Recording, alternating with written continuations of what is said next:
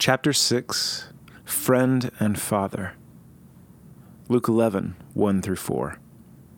One day Jesus was praying in a certain place. When he finished, one of his disciples said to him, "Lord, teach us to pray, just as John taught his disciples." He said to them, "When you pray, say, 'Father, hallowed be your name, your kingdom come. Give us each day our daily bread. Forgive us our sins, for we also forgive everyone who sins against us, and lead us not into temptation.'" Do you think Jesus' disciples took on some of his mannerisms and phrases after hanging out with him? Well, they would have to, right? That's just part of human nature. When you hang around someone a lot, you start to sound and act like them. It's especially true when you're around someone who has that much impact on you. I've had friends who use their hands a lot when they talk, and after being around them, I started doing that too. I've had friends who laughed in a certain way, and even one friend who claps when he laughs. And after being around these guys, I started doing that stuff too. In fact, I would think one of the coolest things about getting to hang around Jesus must have been the fact that you would start to talk and act more like him. Even now, one of the things that draws people to spend time with the Lord in his word and alone in prayer or in worship is that they want to become more like him. When you see Jesus in the scriptures, there's just no one else like him.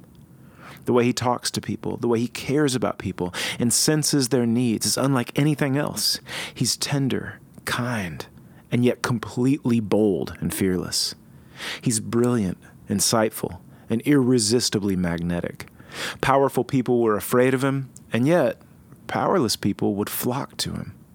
Oppressive authorities wanted to get rid of him, while innocent kids ran to him and climbed all over him.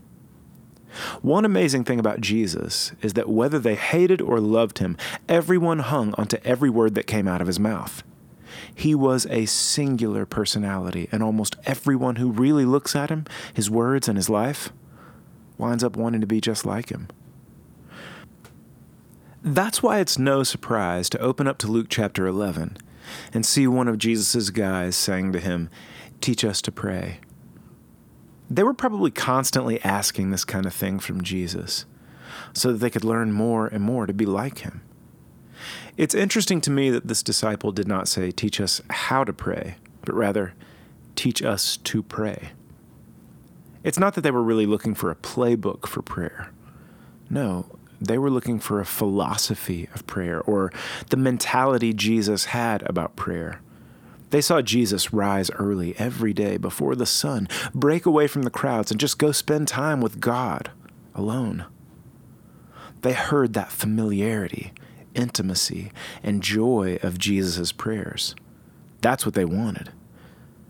The guys were really saying to Jesus, "You get something about prayer that we don't. You know the secret. So give us that thing, whatever it is."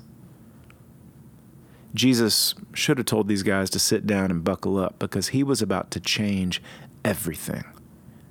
The things he said about prayer were amazing. He didn't hold anything back. He flipped the paradigms of everything they thought they knew about God and pulled back the curtain, revealing the true secret of what it means to know and talk with the Almighty. The amazing thing is, he did all this with one little word. Jesus said, "When you pray, say, 'Father.'" That's it, right there. That word was the game changer. Jesus gave people the right to call the Most High God their dad. Now, that might not seem like a big deal to you if you were kind of raised in a church and have always known God as your heavenly father, but for these guys, this was totally new information. No one called God their father. They called Abraham their father. They called Adam their father. They called their ancestral patriarch their father, but no one called God their father. That was way too familiar a term for a human being to use about the creator of the universe. And Jesus changed everything with that little word. He was saying, "Guys, If you want to be as fired up about prayer as I am, all you need to realize is that I am giving you the right to be called God's very own kids. He then went on to tell this story about a guy who had a midnight visitor and no food to feed him, so he went over to another friend's house, banged on the locked door, woke the dude up, pestered him for bread. Jesus said he didn't give the bread because they were friends, but because he wanted to stop being pestered. Then Jesus goes on to say, "Your dad's door is never locked. Go to him. Knock on his door. It'll always be open." Now, some of us had great dads, and yet some of us had dads we're still trying to get over. But when Jesus tells you that God is your dad, he's saying that everything you can imagine in the perfect dad is now yours, regardless of the dad you had or didn't have. This dad is here to help you, to provide for you, to protect you and love you. He's always there. Always watching you, smiling over your life, brimming over with fatherly pride about who you are. And he always wants you to come to him with every joy and every heartbreak. You have a dad who's a friend.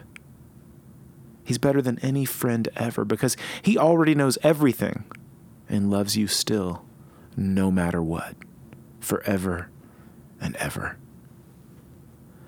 Of course, the thing Jesus didn't tell them that day was that the cost of God becoming our Father was going to be paid by Jesus personally.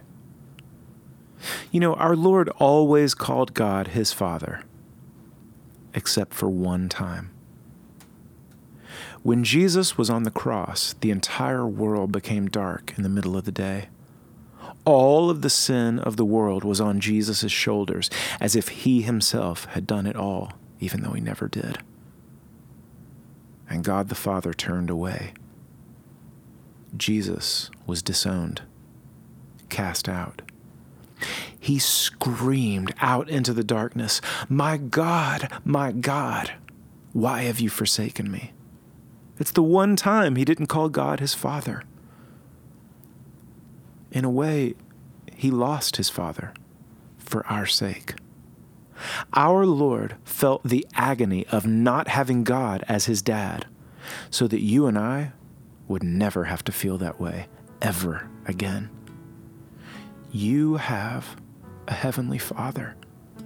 You will never lose him, and he'll never turn away from you. Thanks be to our Lord, who gave us the right to be called his kids. For more on this, get yourself to a quiet place. Read Luke 11, 1 through 13. Think about what Jesus gave up in order for you to have God as your dad. Think about what it means that you can call on your Heavenly Father whenever you need him and for anything. Now, how does that make you feel toward Jesus? Tell him all about it.